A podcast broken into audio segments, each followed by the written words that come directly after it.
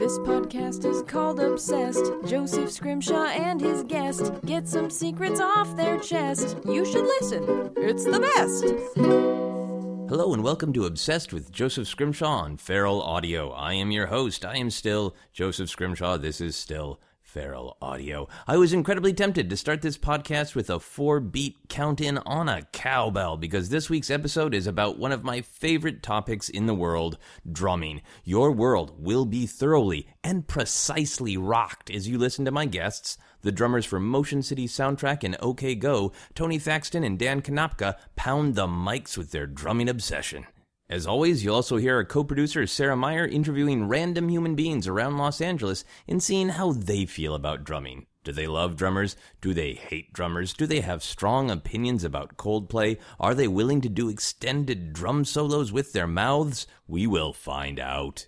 But before we dive deep into the wide world of making music by hitting things with sticks, it's time to answer a listener submitted question about their personal obsession. I throw out requests for obsessions like this on my Facebook and Twitter, so if you have an obsession that you would like addressed, follow me on the social medias as at Joseph Scrimshaw.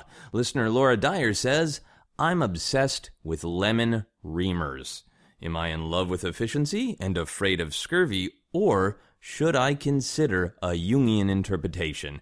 Now, that is a great question, Laura, and one that frankly required a lot of Googling and made my search history look even more deviant than normal. First, I wanted to make sure that I understood exactly what a lemon reamer is, and it turns out it is a sharp puncturing device on a stick. I discovered this by reading Wikipedia's entry on lemon, or citrus reamers, and frankly, that Wikipedia entry is the most violent thing I have ever read. It reads like the insane Roman Emperor Caligula is describing a fatality in Mortal Kombat. It is horrible and beautiful in its horribleness. Here's a brief excerpt. Grasping the fruit in one hand and the reamer in the other, the user first pierces the exposed flesh of the fruit with the tip of the reamer blade, then grinds out the inside with a twisting wrist motion until nearly all of the juice is extracted. Now that is just terrifying. It is absolutely terrifying. So we know that Laura loves just reaming the crap out of lemons. That's a given.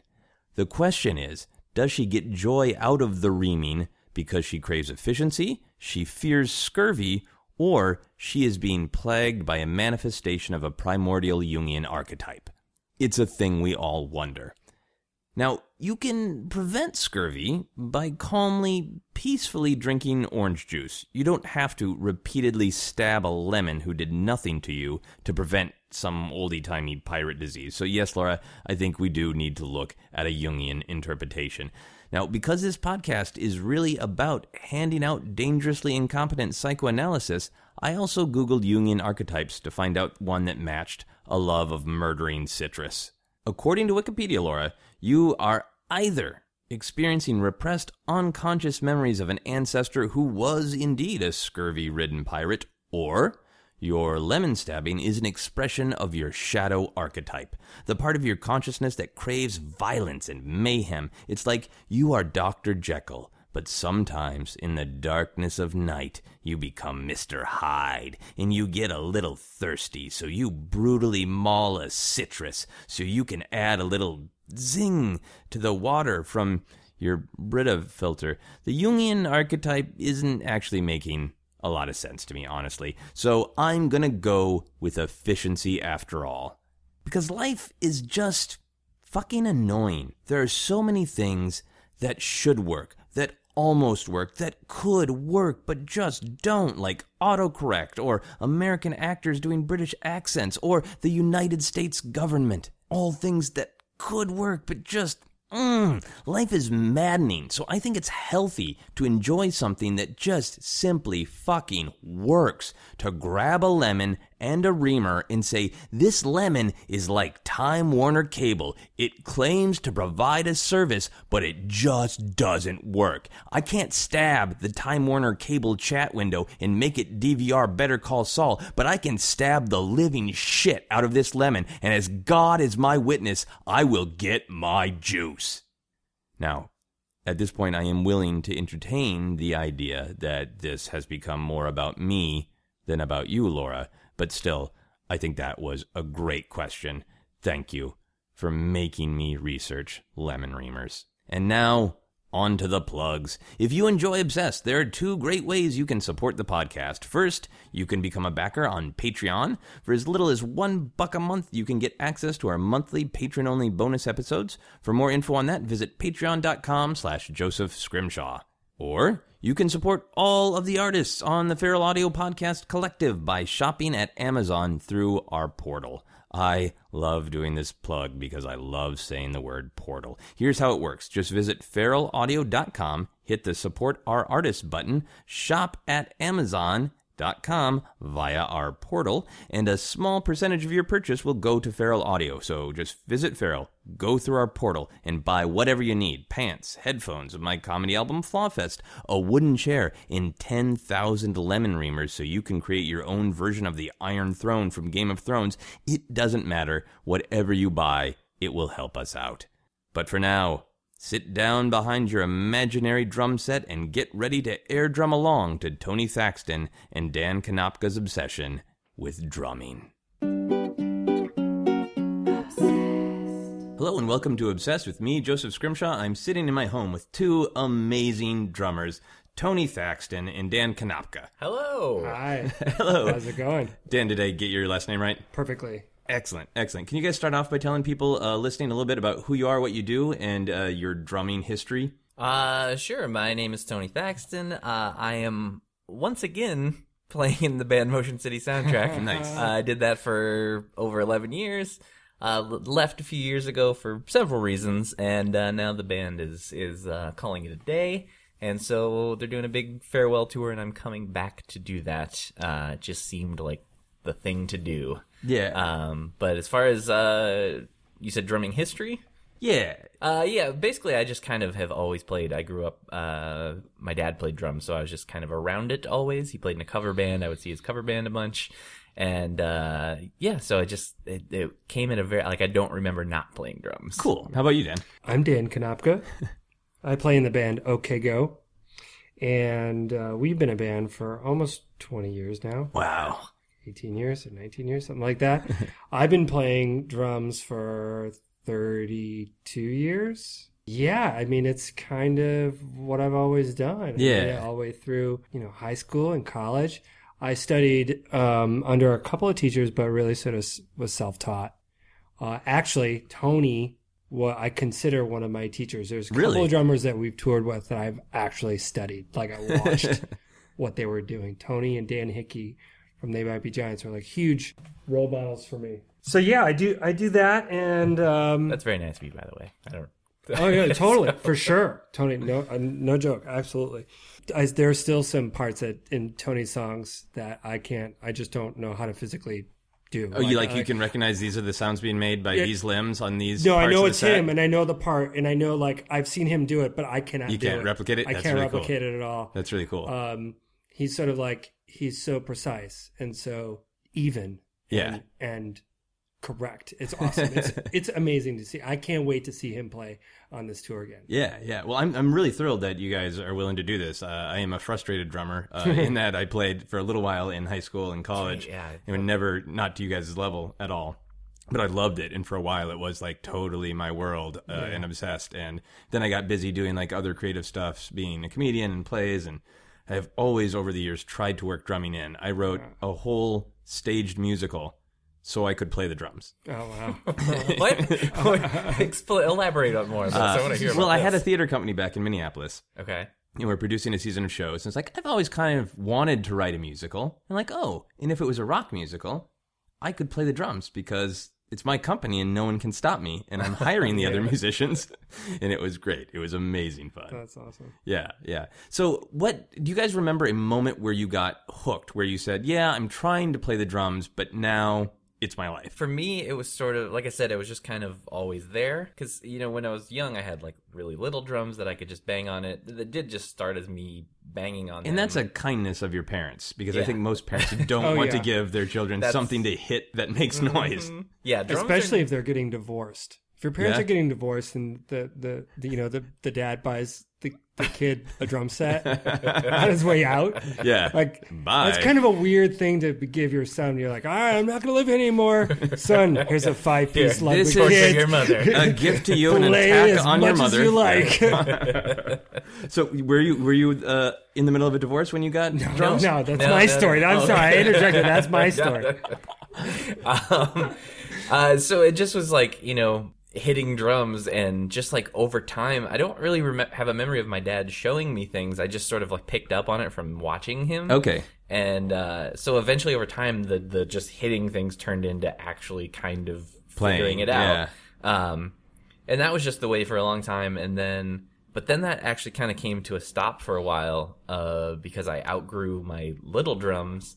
And then my dad had drums but he his cover band played all the time every literally like every friday and saturday so he never even bothered to set up his drums at home i don't even Okay. think he kept them at the house um, so I just kind of didn't play for a while. But then that was when I grew up in Michigan.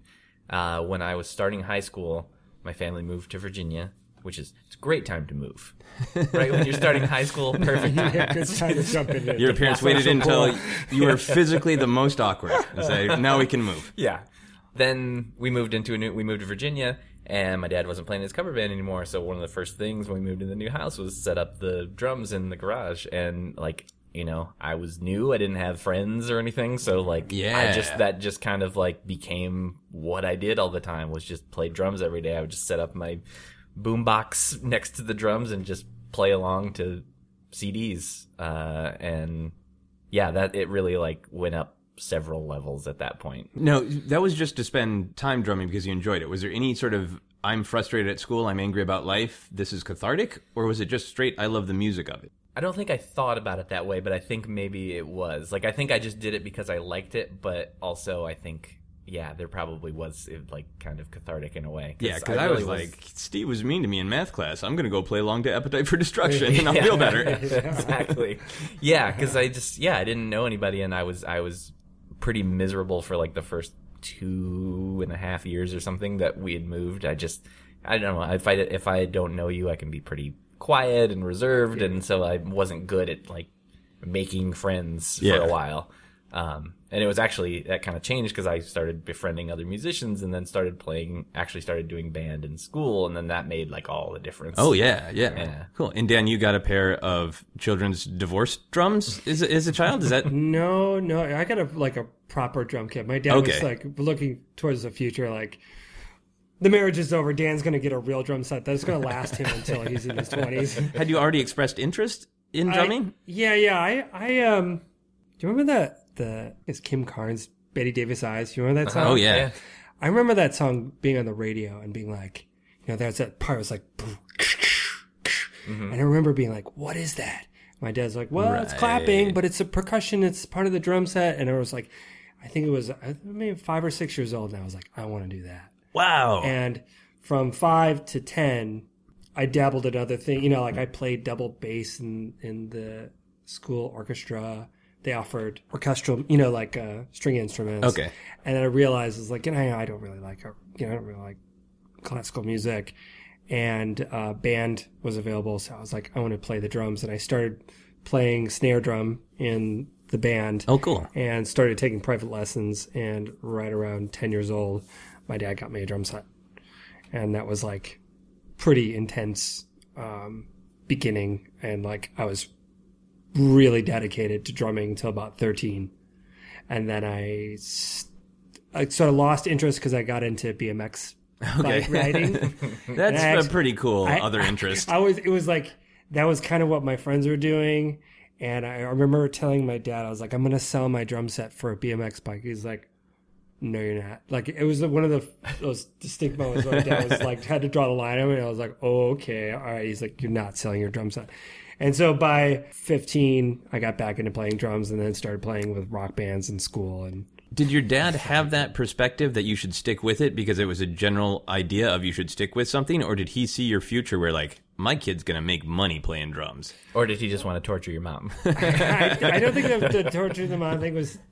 I think he just didn't think BMX was gonna be A the career one, path. The oh, one. Oh, okay. Like, I, he was always, you know, he's always been a huge rock and roll fan, Okay. and he loved seeing me play the drums. So when I when I was like, I don't want to do, I want to ride ramps, and he was like, No, you're not gonna do that, and he sort of let go. Yeah. Um, but you know, he's a huge supporter. You know, I think it's it's been totally out of my imagination how far being. Yeah. You know, like I just like I can't believe I get to do this. I- yeah. I mean, it's just unbelievable, and I think it's unbelievable to him too. But uh, And you never have moments where you're like drumming on stage in front of many fans and going, "Man, I wish I was doing BMX instead." never. No. I do think about how cool it'd be if I had a bike, but like Yeah. I, I, I, professionally, no, not Professionally, for no. second. I I like- love the thought of Dan Konopka, professional BMX. In this video of OK Go, the drummer looks kind of sad. I wonder what he's thinking about. His lost BMX days. Uh, yeah. Yeah, my dad said a kind of inspirational quote to me, and he didn't say a lot. And it was about drumming because my dad was a drummer too, and he played in kind of cover bands in northern Minnesota. And I, I think he could tell I was drifting around artistically too. And I was like, I think I'm kind of interested in the drums, and then I, that's a way I could spend time with my dad. And like he hunkered down in a dad way that he hadn't before. And I, I could already, already draw well. It just runs in my family that we can draw well. Uh-huh. So I had been doing some drawing, and my dad said when I was like frustrated first trying to play the drums, he said, "You can draw well because you see things better than other people. So in order to play the drums well, you need to hear things better than other people." Hmm. Do you guys think that that was actual good wisdom from my father, or have I just latched onto it because it sounds like it should be wise? What if we just, just shit all over it now? Yeah. No. That's bullshit. Your dad's full of crap, Scrimshaw. How drunk was he? When, I mean, I can't say I've ever thought about it that way, No, but I yeah. I could see that. um, yeah, I mean, it makes sense. Yeah. There, how's that for That's Yeah, great. That- that's that's the validation I wanted in my dad's wisdom. I'm gonna roll with that. Yeah. so that makes sense. What do you guys think does make a good drummer? I mean, beyond technical skill, sort of what's the uh, what's the outlook or what's the approach? Uh, I know you were saying that Tony has just like attack and precision. What do you feel like you have as a drummer that makes you a good drummer? I'll I'll say this about you. All right, well- you're you're you're uh, same thing, very solid and and just like I'm. I don't remember ever seeing you like mess up really or have bad shows. I mean, you know, I'm sure it, ev- everybody messes up sometimes, but I, Yeah. you know, there are some guys that you know you don't quite know what you're gonna get, Right. And you always deliver super solid, and your your parts are good, because I think, and you're a guy that I think the most important thing is even though sure it's cool to play fun parts or maybe do something cool, you still need to play for the song. Yeah. Right. And he's great at that. Because yeah, at the end of the day, it's it's a song. It's not about you. You Mm-hmm. Right. gotta, Yeah, you yeah. got to play for the song. And I yeah, really like that I, I definitely think that way, and I think that I've always been into bands where the drummer isn't necessarily the the like I love the prog rock bands where the drummers fly across the tom toms and Yeah. do cool stuff, and but really the music that sticks with me is the the Beatles and stuff that's like ensemble Right. stuff Where they're just totally supporting the song. integrated in this in and the feel is great like my whole concern from when i started playing professionally was like how can i get this to feel better i Oh, want this okay. to feel great mm-hmm. and that's been my whole endeavor like that's my whole thing like getting a cool fill to get you from a verse to a chorus that's a cool idea and Yeah. and that should feel good too but really once you land in that chorus like where are all the beats landing like Yeah. is this is this going to make people want to dance that's the ultimate priority of it for me Right. so I guess to answer your question, for it to really matter, for you really have to lay claim over some real estate in doing this, is you have to enjoy the whole music as a whole. Right. You know, I I don't think that drummers that are like I'm just into soloing end up having a, a fortified experience. Right. Drummers that are like I love the whole package, the bass, the guitar, the play off, the vocal and the drums like the vocals and drums are connected. You know, like the best songs, those things are really Right. connected. Like I have a four year old son, and I'm trying to get him to enjoy music for all its parts. Cool. And um, soloists and stuff, like all that's fine, but I don't think like. You, you- then you start getting in the world of like a you know prodigy kind of thing, and like it's I don't know if that has long lasting results. I mean, I don't know what I'm getting into, but uh, all I know is that if if you really love the music, you can be a great drummer. Yeah, yeah, and I, I love the idea of when you're sitting behind the drum set saying, "Is this going to make people want to dance?" Because Yeah. that's just a way to get past all of the technical to like just what's in my soul, what's coming out of my body. Is Mm-hmm. that going to affect other people inside their bodies? Is, is a pretty amazing way to look at it. Yeah. Have Well, you that's guys? because you're such a passionate dancer. I am secretly. I know this about I'm a secret Oh, it's no passionate dancer. Do you have webcams in my home? I, I danced to your songs a little bit uh, earlier today. Um, have you guys ever had, speaking of wanting to facilitate the song, to help the song, have you guys ever had a fill or a part where you're like, damn it, I love that, but it doesn't fit, and you try to hold on to it anyway? Uh, I've definitely, I can, I can't think of a specific moment of that. I can think of of moments where, on like the last record I played in uh, with Motion City in particular, I do remember a song that we played, and I, I tracked the whole song, and then I was still in there, and I was like, you know what? I was like, take me, have me jump in from second verse into the chorus or something. I was like, I want to try something. this might be way too much, but let's just hear it. And I, I even like laughed about it. like I kind of I did it and I was like that's so ridiculous and uh and I did it and then like I People hear them nuts. yeah like I heard them in the control room start laughing and they're like yes like let's keep it and then but what was fun about that then is then we that kind of then changed the song in that just split moment for a second where it's this ridiculous fill happens and like everyone I think the guitars sort of dropped out, and then to make it more ridiculous, I the bass w- was sliding to just this brrrr thing. But to make it even more ridiculous, he then tracked his bass and does the but also had someone standing there to detune his bass so it could go as low as it could. So and the bass just goes super low right as the drums are doing this like most ridiculous drum fill, and so. I don't know. I like I think of moments like that Yeah. where I, I thought it was going to be way too much, and then everybody was like, "No, we- let's make this just kind of this moment now." That's super cool that the rest of the band and the song would conform to it instead of just going, sit in the back, drummer. Which I was totally ready for that to happen. Yeah, so- we're always ready Yeah. to yeah. like, Yeah. kick back and Have you had? drumming usually has to get done first. Yeah. recording sessions, and so you, I, uh, for me at least, there's a lot of anxiety. Like the the recording light when it comes on, I'm like, oh, like I freeze with. I gotta, you know, this time is this time is money. We're in the studio. It's you know how many thousands of dollars a day or a week or whatever, and so I don't ever really get too bold with drum fills. Okay. I really hold back. I'm I'm looking around the room going, is that cool? Like, you know, like playing putadome putadome for into a chorus is like was that was that, that bold too much? Too much? and um, sometimes, you know, uh, the guys, you know, the guys in my band they're they're fantastic drummers. I mean they're they're fantastic drum programmers. They can Okay. they can really make cool drum parts happen in their computers. Uh, there isn't a whole lot of stuff that I can do behind the kit that's going to surprise them. Right. Uh, but there was one time um, I was asked, "Can you do you know do some deluxe moment before the chorus?" And I'm like, "Are we? Is this like a punch in, punch out?" They're like, "Yeah, we're gonna punch this in." So, uh, and what that means is that like the drum part is laid down, it's recorded, Yeah. but like that, those three beats or four beats before the next section, they just open up the the window and the microphones pick up whatever you do. And so I like purposefully just played as much nonsense as possible, like not any, any regard for time or anything, and just played super fast notes or like purposefully like spun out like something got it like this guy's on acid all of a sudden. Okay. and it was almost every time it was gold. The guys were like, "What was that?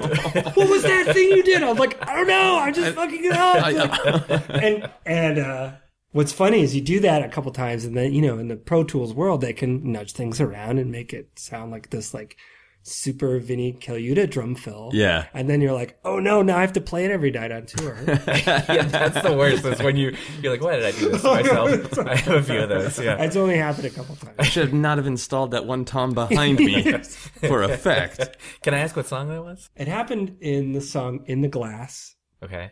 Uh, it's it's like the last song on uh, of the blue color of the sky. Uh-huh. Cool. and uh, super long song, but we ran out of like good drum fills. You know, like punch in something cool. That's awesome. I need to give that a listen. what was again. your song that you altered Uh, with your amazing absurd fill? It's a song. It's called Alcohol Eyes. It's actually a bonus track, Uh, so it's not on like the regular version of, of Okay. Go, but uh, it's on if you like. I think if you get it on iTunes or something, it'd just be on. Yeah, there. these songs weren't the singles. Right. Yeah. exactly. uh, I was going to ask you guys kind of how you feel about drummer jokes and stereotypes. Like, you guys are both in successful bands, you're musicians, but I think, especially for like uh, cover bands or like high school, college, just screwing around bands, there's so many stereotypes about like the joke that the drummer isn't really a musician or the drummer is the last one who's ever going to meet a woman or a guy by playing drums or that, you know, drummers you can always find them at their girlfriend's house because they can't pay for their own rent. All those drummer stereotypes. How do you guys feel about those? Have they ever intersected with your life? Do they piss you off? How do you feel about it? Uh, I don't think they've ever intersected with my life. I just, I don't know. I just sort of blow them off because I, I feel like I just generally don't find them funny. It's, it's not, it has nothing to do with the fact that they're about drummers. I'm just like, that's just not clever or anything. Just Yeah. like you're Yeah. just like saying a dumb thing. So I'm just, I just sort of blow them yeah, off. I it's think an old wives' tale with a punchline. Yeah. right. yeah.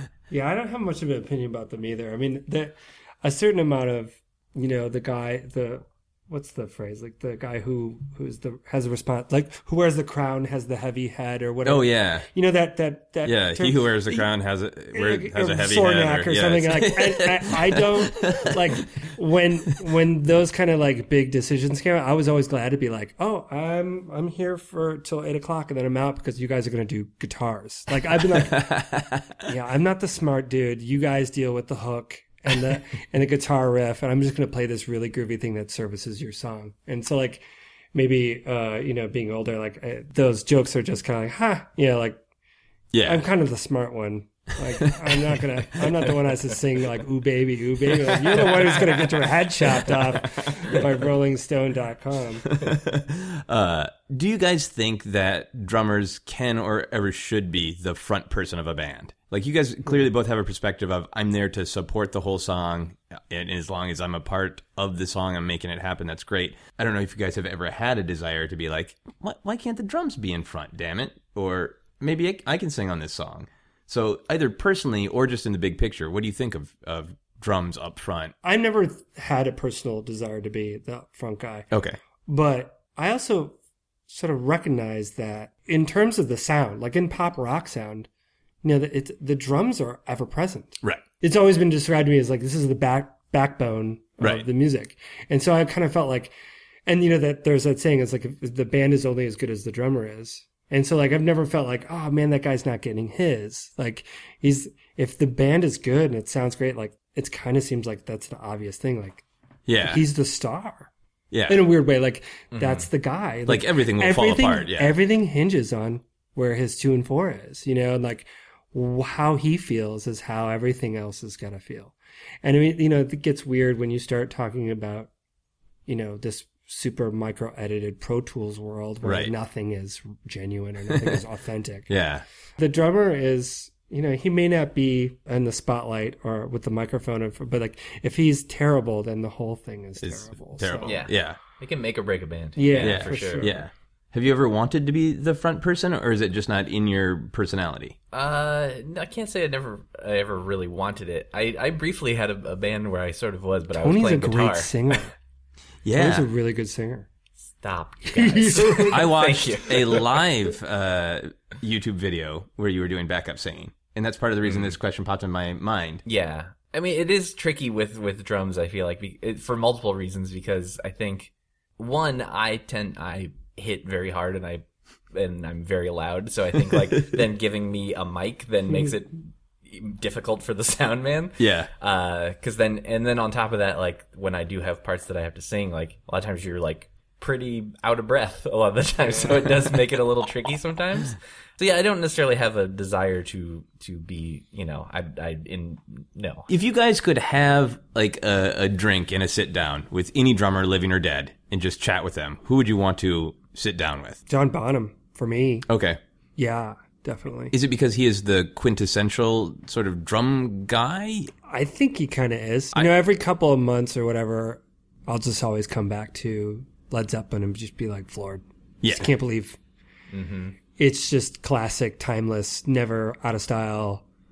Always feels better than anything else going on. Yeah. And yeah, I would love to talk to him. What would you? What kind of stuff would you want to ask him about? I know. I think I would want to hear his like uh, from from what I've read, he was really into like Motown and soul music. Okay. And I think I would like to know what he loves about that stuff. Okay. Because I mean, whatever lens he was looking at that, and then you know the prism that light goes through him, and it turns into the best rock and roll ever. Yeah. Like I want to know what what is it? Is it you know like is it the vocalist? Are you listening to the way the vocals are swinging? Are you listening to the drums? Like what is it about that stuff? That and how does that come out this way for Yeah. you? Because I, I know I don't know. Why do you think he's sort of the quintessential rock like two four guy? Mm. Yeah, like it's just feels like amazing. It feels amazing, and you know it's just like he was the kind of the originator of that feel. Yeah, I think the mix of yeah the the bluesiness, the sort of swinginess of it, Yeah. uh, the speed, and then also to what you were talking about with some songs he totally supports, but most songs he does some insane fills and Yeah, yeah. parts, and they still feel like a part. Mm-hmm. I don't know. When I listened to Led Zeppelin, especially when I was a young younger man and, and wanting to play the drums, I felt like there's a band that respects the drummer. Oh, yeah. like that you are truly a part of this band. That you Yeah. are not just in the in the background. Uh, would you want to have a drink with him as well, or would you have That someone is else? a pretty good answer. I, I, I don't know. Uh, also, I'll, side note, I'll say I think "Fool in the Rain" is like the greatest feeling song Yeah. of all time. Oh, unbelievable. Yeah. Uh, that is a good. An- I think my problem is like for as l- much as I've played drums and that I do like playing drums, I'm really not. I don't really like nerd out about it all that much. Okay. I kind of more like doing it than than like sitting down and be like, so what is like? I Okay. don't know. I'm just not. Like, so like you don't want to push your nerd glasses up about drumming. You just want to do it and have the fun. Yeah. So like, there's part of me is like, I don't know. I feel like I would just want to do it with like Dave Grohl, but for like the reason of just he just seems fun. You know? Like he seems like a good guy to have Yeah. a drink with, Yeah. regardless of whether you speak about drumming. Right. Yeah. Uh, so like, I part of me wants to say that, but then like that is a great answer, and I don't know. My other thought would be like Stewart Copeland. Yeah. I don't know. It was one of those guys that changed drumming. I think. Oh, for and sure. like Yeah. definitely had his own thing going on. I'd almost. I think the only main like specific question I would want to ask him is, how the hell did you hit that hard playing your- traditional grip? Yeah. Which for people listening doesn't know what that means. You know, sometimes. You know, you see most guys hold their sticks the same way, like the forward like- way, yeah. Yes, but then traditional grip is when you see like your right hand holds it that way, but then the left hand is like two fingers over. Like you see like old marching Yes. guy, like in Civil War thing, drummers like Yes, playing that way. So it's that's like the that's way French people use forks. right. It's French fork style drumming. yes, and it's I. Are you? Do you play that way ever? Are you comfortable playing like that? I I do play that way, but only in in a studio setting when I am actually urged to play super quiet because I Right. can't. I have no power. yeah, it's really hard. It's to really play. really hard. And he hit so hard and Yeah. played like that, and I don't understand how he did it. Seriously. Um, yeah, it seems somehow like your strength would maybe have to come from your elbow, which doesn't seem right because your the elbow is not a muscular part of the arm. In my And experience. and you want, you know, your your speed comes from your wrists. Yeah. really. So like, I, I, just, I don't get it. Speaking Yeah, of hitting weird. things hard, I was going to ask you guys, what do you think of Dave Grohl in Nirvana? I love him because that you know that was like prime era of music for me. Like Yeah. you know, being in high school when when uh, when that came out, uh, and you know that was like one of those things that I played along to all the time. Yeah. Yeah. When Nevermind came out, and uh, yeah, like he doesn't necessarily like blow my mind with with parts that he writes or anything but he again he's just one of those guys that's like really solid. And he's just like a, a uh the perfect combination for me of plays for the songs Yeah. and hits really hard and it's fun to watch Really, Yeah. really hard. Yeah. Yeah. because i don't like wimpy drummers wimpy drummers bug me You know, can I can I say one thing? About two weeks ago, i was just gonna say because I i, gotta- was gonna I gotta mention this. because i haven't got Oh, to talk to you about this since it happened uh, my son, my four year old son, goes to nursing school. Dave Grohl's kids went there, and so every year they have a fundraiser, and basically the Foo Fighters play for the fundraiser. Oh, wow. it's not everybody in the Foo Fighters, and they don't play any Foo Fighters songs. They play cover songs. And we went to this fundraiser about two weeks ago or three weeks ago, and my wife went up to Taylor Hawkins. It was like, "Do you guys want a real super group?" She said that, and he's like, "What are you talking about?" It's like you should let my husband Dan play drums. And so he came up to me and he's like, "Here's a set list. Pick a song." And they were all just the names of the song, and I was like, "I don't know what." Had you met uh, D- Mr. Grohl before? I met Mr. Grohl once at the end, at like a, two years prior at another fundraiser. Okay. And He came up to you, or Taylor came up to you? no, no, no. I I went up that two years ago. I went up to Dave Grohl Okay. Okay. and I introduced myself, and it was like within seconds he was like an old friend. Oh wow. He's a super Yeah, super. I nice met him guy. once Yeah. a long time ago, and uh, yeah, same way. Like he could not have been nicer. Yeah. I've never heard a bad word about him. Wi- within three seconds, we were talking about what it's like to tour in a van with a broken down trailer, and like it was just like super personal. Yeah. guy. So two weeks ago, Taylor comes up to me. He's like, "What song do you want to play?" And I was like, "I don't know any of these songs." He's like, "Well, think about it and get back to me. You got ten minutes to figure out. We're going to go on ten minutes." and so I picked out a um, a song from Tom Petty and the Heartbreakers. I'm now forgetting the name of the song. Did you do breakdown? Yeah, I Nice. said I know, but you yeah, didn't. no, you, no, I'm, I'm partly nervous. I, I, it was breakdown. So I was like, I know that one. I know that's going to be simple.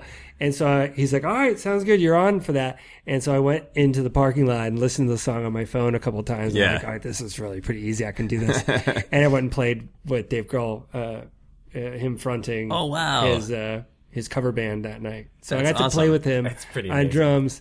And it was, it was awesome. It was Yeah. exhilarating. and did you try to throw in a surprise fill? No, no, no. I played. I played really simple stuff, Really simple, nice, and I and I was like really a heads up game. Like, okay. all right, who's going where are we going to the next chorus? Blah, blah. You know, like really Yeah. trying to. I didn't want to Fully in the moment. Yeah, Yeah, I was yeah. really, really Oh, wow. present. Yeah, that's. I would have loved to have been there. It was awesome. That's really great. It was cool. I was also going to ask you guys about the theatricality of drumming. How much of a physical performance do you think it should be? Do you like uh, stick twirling? Is that ostentatious? How do you feel about the live performance of it? For me, again, like I, I like guys that hit hard. Like, Yeah. because I, feel like if you one, it just sounds better a lot of the time to me. Um, you know, depending on the band, Right. Like obviously, if it's a really like it's a light quiet jazz band, yeah. I don't want to see James Taylor's drummer wailing. back Gonna there. fucking smash these brushes. but it, I don't know. There's something about watching a guy that hits hard that just like automatically is more fun to watch. Right. know, Just like just guys that like hit hard and just kind of like get it. Like I don't. Yeah. I don't necessarily care about stick twirling and, and all that kind of stuff. But I, I don't know. I just I want to. I do. And you know, if you're fun to watch, then that's more enjoyable to watch. Yeah. than, how's that Yeah. for a sentence? Yeah. Right. It's great. You look you look super into it. I You look like you're in your, your own world and really having fun in a good I, way. I try to because I think I I try to think about that as like, well, okay, these people are they paid money to be here, so let's try and give a show. Right. Yeah. Yeah, and like you know, even and there's times like you know you have nights that you don't really feel like playing, Yeah. and you got to just kind of remind yourself, yeah, these people came to see us, and that's crazy. Right. Yeah, yeah. It's pretty pretty cool. crazy. Uh, so I always try to keep that in mind. Yeah.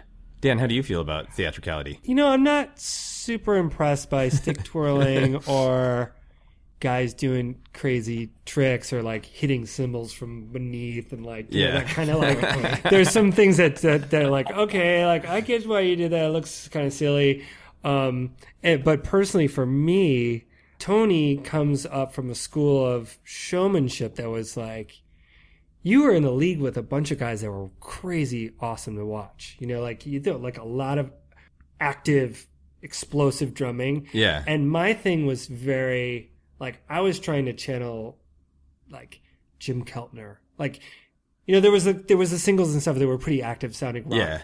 tunes, but for the most part I was just like, I'm gonna make this I'm gonna try to make this sound exactly like the record. Okay. And seventy percent of those songs I was urged to play even quieter than Oh, like, really? like yeah, because the whole idea was to get the the microphones in the rooms, the compressors to work. Like it was a production thing. Okay. like, can you play quieter? You know, and like the cymbals are too loud, and so I never got into getting the uh, the visual like the visual thing didn't Okay. really matter to me that much. I was like, how can I like I even considered getting the you know the, those glass walls Uh huh. Around the Oh, drums. Have you seen those like Yeah. on like the Tonight Show or whatever? Like the drummers, like, what's that weird glass thing? Yeah. Like- who wants to shoot the drummer? Why does Right, he need? Yeah. exactly. It's the Pope guy. Uh, but like, because I wanted to give uh, get the uh, the microphones the benefit of no the no bleed of the other Yeah. drums. That was my whole thing. Like, stick twirling was didn't even come into the picture. Okay. In fact, half the time I'm in the dark. Like the last tour, I'm literally behind it like a huge drape. Oh man. no one even sees me. I would it's- love to see that if you were just twirling like crazy in the dark, and just for the benefit of yourself. No one can see it. Like, it's break time to twirl. That's great. Yeah, Um, and don't get me wrong. If you give me, you know, I would rather have a, a great drummer that's boring to watch than a shitty drummer that's Right, fun to right. Like, Yeah. like want to make sure that's clear. Yeah. like, like, Yeah. still play your instrument well. Uh, Absolutely. do you guys feel like there's too much or too little cowbell in modern drumming?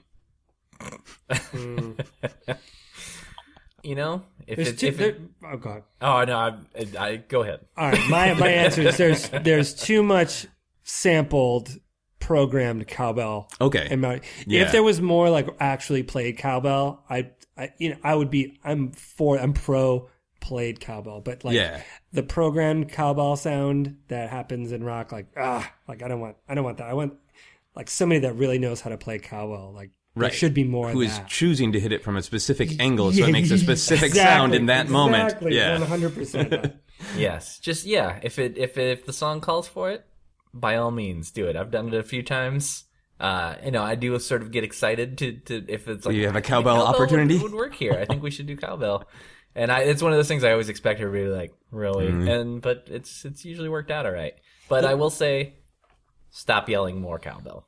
Yeah. let's- let's- let's- it's, let's move It's on. over. It's over. It's been like at least a decade since that sketch, Uh-huh. if not more. There's no takebacks with cowbell. You can't screw up the cowbell because Yeah. it's it's it's a um it's a laser of sound, and if you hit it like wrong, it really like it's just like okay, that's there. Yeah, it's That- a- a murdered goose sound, You just yeah, over, it's- you just did it, and that's wrong. so there's a couple of songs where we had cowbell parts that were overdubbed in the studio, and I had to learn how to play the drum part with a cowbell. And it, I, I don't do a whole lot of like rehearsing on my own before a tour, but for this song, I was like, uh, uh I gotta get this right because if you hit it just a little bit off. It's oh man, is the, the cowbell sounds yeah like it like makes more of a duck sound like oh if it's not right it's Yeah, a so duck bell. bad Yeah. you're like oh god play it right I love the duck bell in that song. It's great. It's killer. Uh, do you guys have a favorite representation in pop culture of drummers? Like a, a drummer character in movies or TV shows that you're like, yeah, that's that's Hmm. a drummer. That's a good question. Because normally I'm annoyed by it. Because Yeah. I think there's too many movies that uh, I don't. want- Not even just drums with all instruments where they're just like they just like hire somebody like oh just pretend. And Oh, it's, yeah. and it's so bad. Like man, I don't know when the last time you guys saw La Bamba, but that has the worst fake playing I've ever seen. I don't know about the drum, but uh, Lou Diamond Phillips, terrible fake guitar player. Yeah. Um, what you know, what I will say, uh, that thing you do, Okay. great because you know Tom Hanks directed that and he made all those guys learn how to play the instruments. So they're they're not what you're hearing is not them, but they're playing every Right. drums, bass, guitar. They're all playing the parts and it's done. I don't think I've seen a movie pull it off that perfectly. Like down to like everything's edited perfectly. Just like uh yeah, that Yeah. movie nails it. no cymbal strikes without a cymbal noise, Right, yeah, that kind of thing. yeah. Yeah, and, yeah. and they do a cool thing too in that movie where uh even you know you hear the song of that thing you do several times throughout the movie and it's always them playing it live or usually them playing it live in the movie i used air quotes for the listener um, and uh, Very theatrical. uh it's not always the same version you hear so like even down to like he's playing different drum fills and then ah. they'll cut to him and he's playing that fill that you hear and like that's i don't i can't think of another movie that has done that it's just like oh here's this song we'll just use that version over and over yeah. and that movie nailed it Cool. Cool. How about you? Are there any characters or any music in movies where you're like, that's great? Well, this this is funny. I that particular issue of like was the drummer matching what's getting you know like it Yeah. being filmed. OK Go is asked to be. um We were playing a wedding band Oh, okay. in. it Um, was uh i love you man right yeah, I love you, man. and uh, part of the story was like one of the the main character was hung up on, on Rush, and so we had to play Limelight, Okay. and so I had to learn how to play that Rush song, and I didn't know, and I didn't know it was like. All right, you gotta learn this song, and I was like, "What part of the song are we gonna learn? Like, what are we playing? Like in the song? I don't, don't worry about. it. We'll figure it out." So Don't worry we about it. I was like, "This is this is really like this is a movie. Yeah. Like this is going to be like people are gonna have the DVD of this. This isn't just like I think like, I do. uh, Yeah, you probably do. um, and so the part, you know, there's a part in in the film, and it's actually now it's I I don't even think it's actually in the film. It's like one of those bits that happens after the credits or in, Okay. in the credits. But like halfway, it was like a whole day of filming this three or five minute part of the movie. It took all day. Yeah. and like it was just so much sitting there pretending to play along a song that I like kind of like I just let go of trying to be accurate, and I was just like I had thought about that. I was like, some kid is gonna go. That okay go guy is such a chump fraud. what a joke. so I was like, ah, I'm never gonna get this right. But um I hope that answers the question. Yeah, absolutely, absolutely. I love, I kind of love inaccurate drumming. Sometimes it annoys me, uh, but sometimes it fascinates me, like slow mo and old MTV videos. Like, no. Uh, and I did a play reading. I forgot about this. This is my most recent getting a chance to drum. Uh, somebody had written a play about two war veterans from the Iraq War who connected over their love of early Metallica. And for this live reading, they're like, okay, well, we're going to get a drummer to like play these these Metallica drum parts in the background. Like, oh, Scrimshaw, you're a theater guy, you're you're a drummer, come in and do this. And then this often happens in play readings where people have just no idea of how the physical reality of life Yeah. still holds true to plays. They're Yeah. not movies. You cannot manipulate it. So it had all these parts of like, uh, play the beginning of Ride the Lightning, but then fade out. And we're going to have these vocals over. Yeah. Yeah. And like, that's not how drums work. And, they, and they're that. like, don't worry, we have an electronic drum kit. And it's like, Right. Okay. Even more off the mark. okay. So like, so the first time they did it, like I tried to talk to them about it and they weren't having it. And then the first time we ran it, I was like, okay. So like, uh, they got somebody to like fade the actual electronic part of the drum. So then it was just on the, Yeah, you the still get some sound there. ugly, unfortunate sounds in the world on an electronic drum set. Uh, my last question in this section for you guys is uh, a ridiculous one. Do you think Batman would be good at playing the drums? I'm gonna go no because he's he's, uh, he's you know he's he's too busy. Uh, he's got all those gadgets he's developing. Yeah. He doesn't Oh, he doesn't right. have time to practice. Right. Okay, he doesn't have time to practice. Yeah, Concerned about the ears. I don't know. that's, that's a good point. Does his ears? I mean, he maybe he could build some in ears in-ear inside monitors the, uh, the. Yeah, yeah, yeah. for sure. That's so all I got for Batman. if Batman had in-ear monitors, Yeah, he'd be a great he'd drummer. Probably be okay. Otherwise, terrible. Do you have a favorite drummer?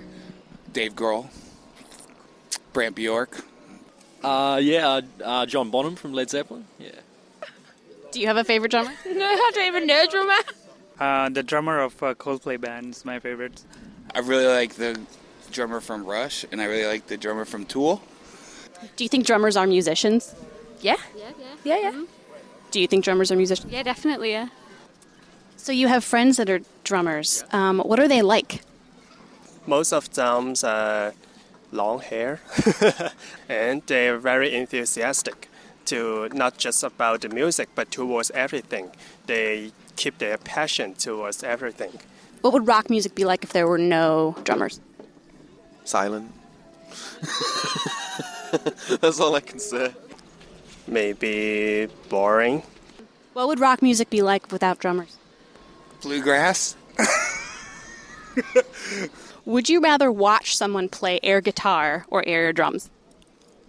Mm, none. Yeah, they should play real instruments. Neither. It's both stupid. it is. It's stupid. Should modern music have more or less cowbell? Oh, I don't know. Depends if it goes with a song. More. More cowbell. Why not? It's just a little. I mean, it cuts through the guitar. It cuts through the bass. Can you try to make a drumming sound right now with your mouth? boom boom boom boom Okay. Boom, tss, boom, boom, tss, boom, tss, boom, boom. tss. Oh, Bang, bop. I'm Australian. I don't know anything. We're going to move on to our How Obsessed Are You questions. We'll start with you, Tony. Do you think about drumming every day? I want to say probably not, but at the same time, I think that uh, I probably do without realizing it. Yeah. Because I think I'll maybe just kind of even like walk around like air drumming things sometimes, and then I don't really realize I'm doing it. Yeah. So I think on that level, yes. Cool. How about you, Dan? Do you think about it every day? You know, I don't think about drumming every day, but as a producer now, like I do a, a make other music with Okay. just with other friends and stuff, and I'm doing more like synthesizers and piano stuff and like Oh, that. cool. And do- sort of in the realm of programming drums, and whenever I want to make the music actually sound like legitimate, I have to it, play something like tap on a keyboard like a drumming part. Okay. Otherwise, it's just a moving a bunch of like MIDI notes or like samples around. It Right. doesn't- It's not. It's doesn't. It's not real drumming. Right. It doesn't connect to your soul. Yeah. Yeah. And so at those moments, I'm like, oh, d- drummer shoes. Okay. I'm like, how am gonna do this? and like, it's amazing how much faster the music gets made if I can just for a little. Okay, cool. In fact, you you lent me your V drum. I use that all the time. Oh, really? I don't Yeah. know what a V drum V drum is. It's What's- electronic, electronic drum. Okay. It's like a trigger, and it, I plug it into a little drum brain. It goes straight into the computer. And if like I'm working on music uh, and I'm getting from one section to the next, I need something to sort of get us there, rather than programming it in, I'll just play it uh, like a Oh, cool. snare pattern on the pad, and it's like done. That's really really cool. Uh, Tony, would you get a drumming based tattoo? Nope. You're just not a tattoo guy, right? No, I have no tattoos. I have no desire because I, I know how I can be, and I I would end up regretting it. Okay. That's some And also, good- I just even right now I don't want it to begin with. So right. That's some good self knowledge. Yeah. How about you? Would you get a drumming based No, tattoo? no, no drummer tattoo. And you're not you're not a tattoo guy either, right? I have a tattoo. Oh, okay. Uh, coincidentally, his his old band, uh, Jesse, the keyboard player in Motion City soundtrack, he asked me, he's like, "Why doesn't anyone in OK Go have like a big tattoo?" and I was like, well, "I don't know." And and this was like, this was God, this was 10 years, yeah, yeah, like 10 years ago. I think exactly Okay. 10 years and uh, he's like, "Well, do you have a do you do you ever think about getting a tattoo?" I'm like, "Well, I've, I was always, you know, I was a bartender for six years, and I always had this pet idea of getting a uh, co- uh, cocktail sword Oh, nice. tattoo." And he's like, "If you get, if I get one, will you get one?" And I was like, "Yeah, sure." And so one day I showed up at the venue, and he's like, "I got lamb." He's like, "I've got." Um, what's the word? Like, uh, you know, like this is a, the actual picture of the Okay. the one I want, and I picked out the tattoo artist. We're gonna go tonight, and here it is. Oh wow. There it is, That's actual great. size. And so That's the only one you have, right? That's the only one I have, and Jesse's got one too. So, That's awesome. Yeah. That's really cool. Uh, Tony, would you start a conversation with a random stranger about drumming? Most likely not. No. That you could you could probably end that question with Would you start a conversation with a random stranger? And You- it would be- probably not. probably not. This, this is wild fantasy. Imagine you were somewhere out in public and you saw someone air drumming, Mhm. and you realized they were playing one of your songs, one of your fills. If you could recognize your own fill via air drumming, would you go up to that person and say, "Thanks for appreciating me"? I still don't know that I would. I think I would I would feel real weird about it. I've actually Yeah. been in like not that exact scenario, but I remember being I was at the San Francisco Zoo once. And I was standing looking at monkeys or whatever I was doing and and literally the person next to me their phone starts ringing and their ringtone was a Motion City song. Wow. And my and our, we like my friends that I was with like they kind of like lit up and looked at me and we all kind of started laughing and we just walked away. I, Yeah. I'm no. I just feel I I I know. Yeah, that would be weird to just lean over from the monkeys and go, "You're welcome." I just, yeah, for your ringtone. I just start air drumming too. Uh, I just started playing music in your pants, and then you pulled out the foot. Yeah. How about you? Uh, would you talk to a random stranger about drumming? Well, you know, um, they they took one of the OK Go songs and put it in Rock Band. Oh wow! You know the game. Yeah, yeah. And um, I can't. The most easiest setting can't play it.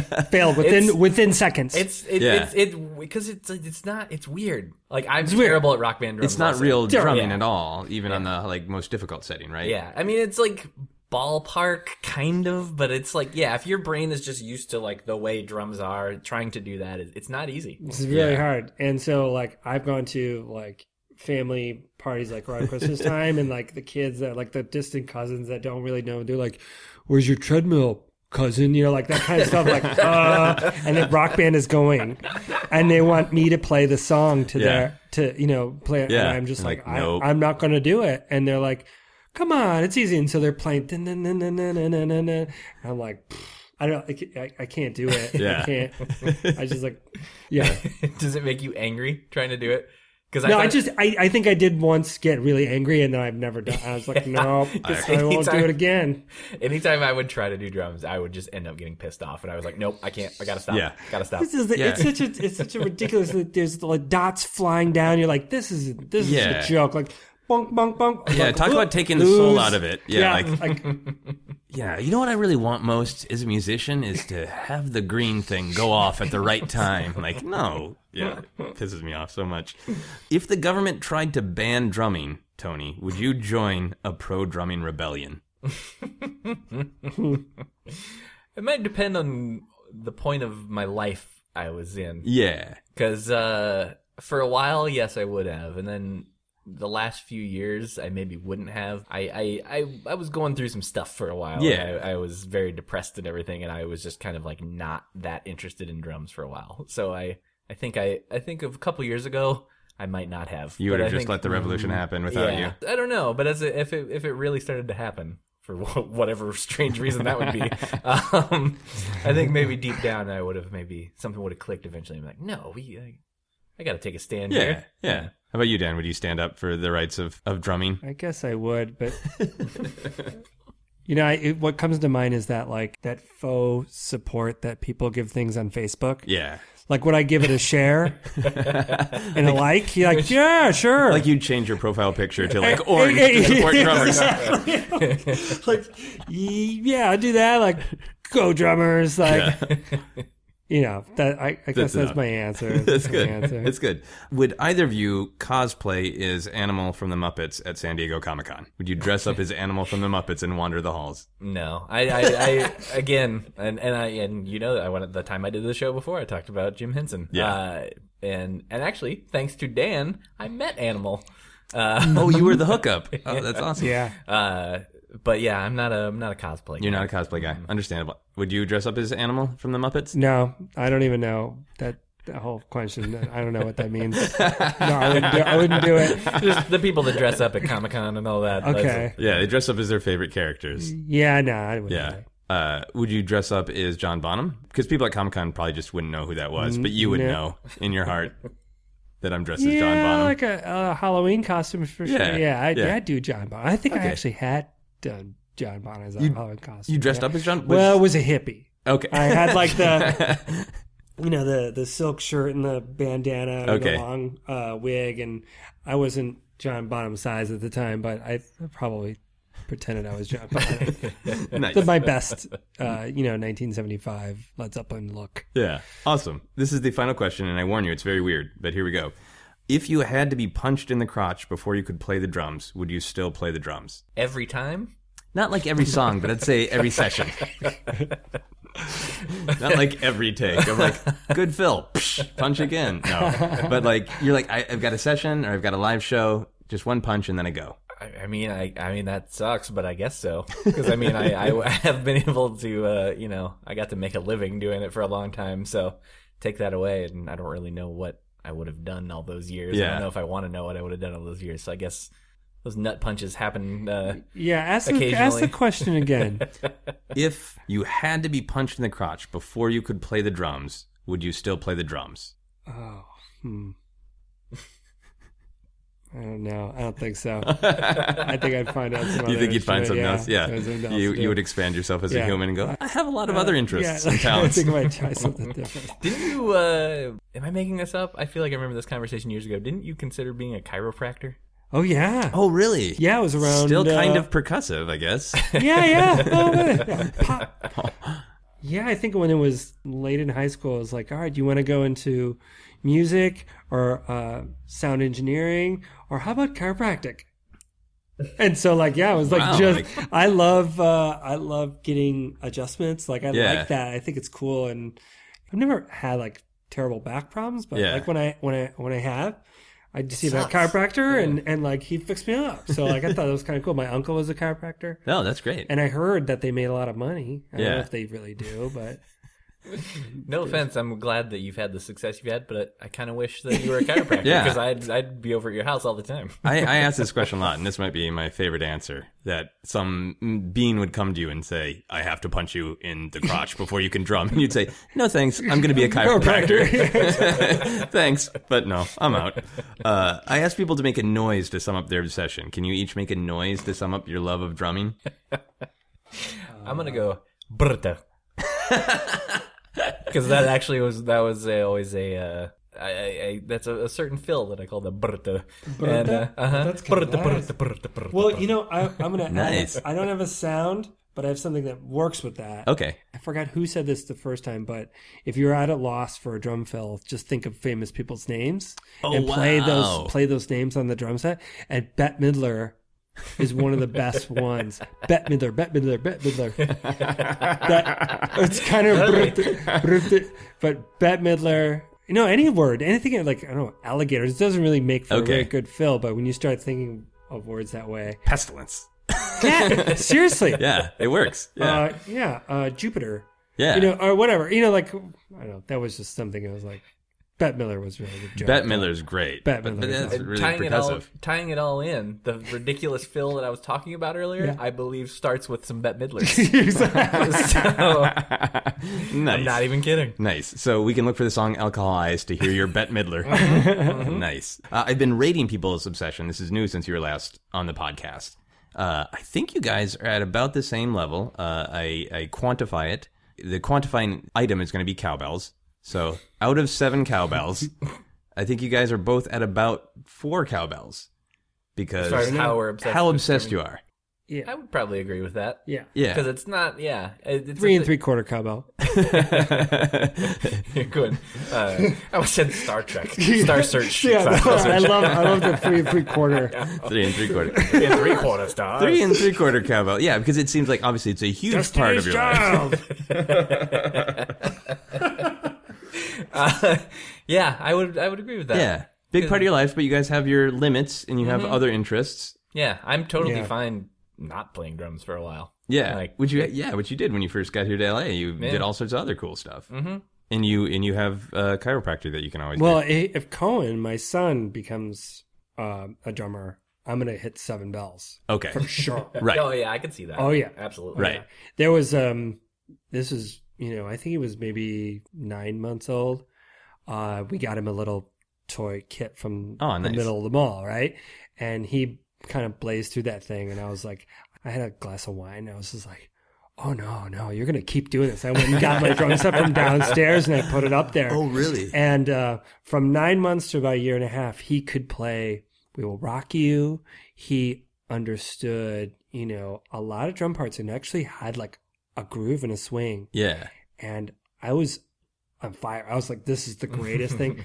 But then it kind of fell off. Like drums fell out. Like For him, he Yeah. was just like I'm not he just he's just like couldn't he didn't want to see me play he didn't want to play for anybody and he still hasn't come back he's starting to like oh, music really? now again Okay. but like it really fell off I didn't know that it had fallen off. Oh, I- yeah. yeah. I So you're like- just waiting in the shadows I'm like with- Batman just in case. exactly if he gets into it oh man i'm jumping on it Then it's everything. sure. Then Oh, it's yeah. seven Seven cowbells. bells, nice, sure. nice. Uh, I know you have a tour coming up to Yes. plug. Anything else that you want to plug? Tell people where they can find you on social media and any any stuff you want to plug. Uh, yeah, just uh, at Tony Thaxton on Twitter, Instagram, and TonyThaxton.com has all the nonsense that I do on there. Uh, but yeah, Motion City Soundtrack Farewell Tour starts in uh, May in several legs, kind of going all the way through September. Which Really? Those, well, it's it's lots of short legs, Yeah. so it's Wow. not one big chunk. Wow. thankfully. And uh, where where do we get tickets if you want to go? Uh, I just MotionCitySoundtrack.com will have all Nice. the links there. Anything you want to plug? Are you a social media guy? Can people find you on there? Uh, OK Go is sort of taking a little pause for Okay. A good portion of, of this year. But uh, Tim and I, uh, the bass player in OK Go, have a side project called Jaja Technique, and we make um, electronic dance music. I don't like to call it EDM because that just sounds dumb. Yeah, it's, But it's it's like more um, it's dance music, and we make it on our computers, and and it's uh really just about having fun and just doing stuff. So check it out. Jaja is X I A X I A Cool. technique, and yeah, we have a Facebook thing and Cool. and a uh, Twitter and all that stuff. Well, that's awesome. Uh, so here are the closing questions. They don't have anything to do with drumming, but they can if you want. Tony, if you were a pro wrestler, what kind of a pro wrestler shtick would you want to have? oh man, That's good. I don't know. Uh, I mean, I did watch a lot of pro wrestling as a kid, and uh, I, my my guy was the Ultimate Warrior. Again, so I yeah, I feel like I would probably just kind of want to copy him because like he was he was the coolest. To you would want to be the ultimate copy? yeah, exactly. yeah, I got nothing creative. I just I just want to be like him. Perfect, perfect. Although I don't want to paint my face. I'm going to draw the line at the face Okay. painting. All right, just I, I natural rub my eyes too much. Uh, Okay. It's not going to work. so you would be totally clean faced. Mm-hmm. Well, maybe I'll keep the beard. That's my version of the face paint. yes, nature's face paint, the beard. nice. Dan, if there were a video game based on your life, what would the main challenge of the video game be? Oh gosh, that's a tough one. It I want it to be funny, but it's gonna probably You can just be honest. dark. Be dark. I guess I I don't know. I, I think I, I've been thinking a lot about my like my mom's side of the family. There was a, like there was a lot of gangsters, like like bona fide Chicago gangsters. Oh, And I think I would want the video game to be like somehow gangster related, like Chicago mob kind of a thing. Okay. That's all I got. No, that's great. That's great. So it'd be like you reflecting on your his, your family's dark yeah. history. Yeah, yeah, like you know Tommy guns and stuff like that. Yeah. like I know that theme. I like, you know, Are you are you on that side or are you going against them? no, I'm on that side. Okay. So you're a gangster. I'm a gangster. Right. Yeah. Okay. So something gangstery, and like in that the Al Capone era. Yeah. I think it, I want the game to sort of be like that. Nice, nice. You run some booze. Yeah, yeah, yeah. Like some that kind booze of things. missions. Yeah. Nice, nice. Uh, the final question for everyone on the podcast is what is happiness? So, Tony, we'll start with you. Oh, for you right now, what boy. is happiness? Um, I will say, I, uh, it's things are good right now. Yeah. I, I am the happiest I've been in a long time. Uh, I just moved. Uh, I Mhm. think I told you this. Uh, my girlfriend and I just got a place together, and we have a, a new place that I'm really, really, really loving. That's awesome. Uh, and uh, yeah, like just the way life is right now, and uh, it's good. And you know, I, I stepped away from the whole band thing for a while. This farewell tour that's happening, like I said, it just kind of made sense to do it. And Yeah. I've had enough. I've been away for three years, and just like taking this moment to like come back and do this one last time and like have like really nice closure and like the reaction has been blowing my mind Yeah. Yeah. uh, so I like I feel real good right now. That's so I'm gonna say happiness is me right now. Nice. That's awesome. That's great. Uh, Dan, what is happiness for you? Um, I guess it's it, it just sort of exists in the the current family dynamic I have with my wife and son. Okay. When we're all really authentic with each other and we're all really residing in our true selves, and no one is like feels pressure to be anything but yourself. Yeah. That's really there's a there's a crackle in the air. It's like a really authentic Yeah. moment and when we have those moments that's really happiness and and i think anyone listening and all you guys probably understand when it happens Yeah. Mm-hmm. it's a moment when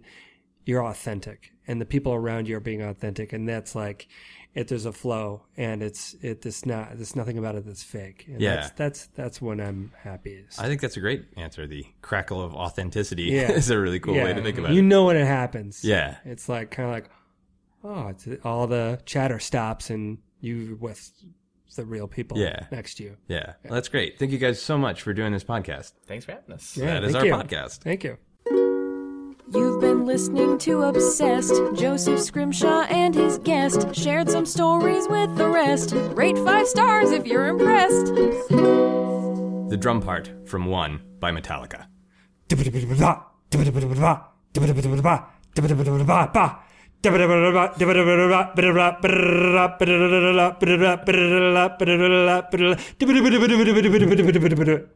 Right?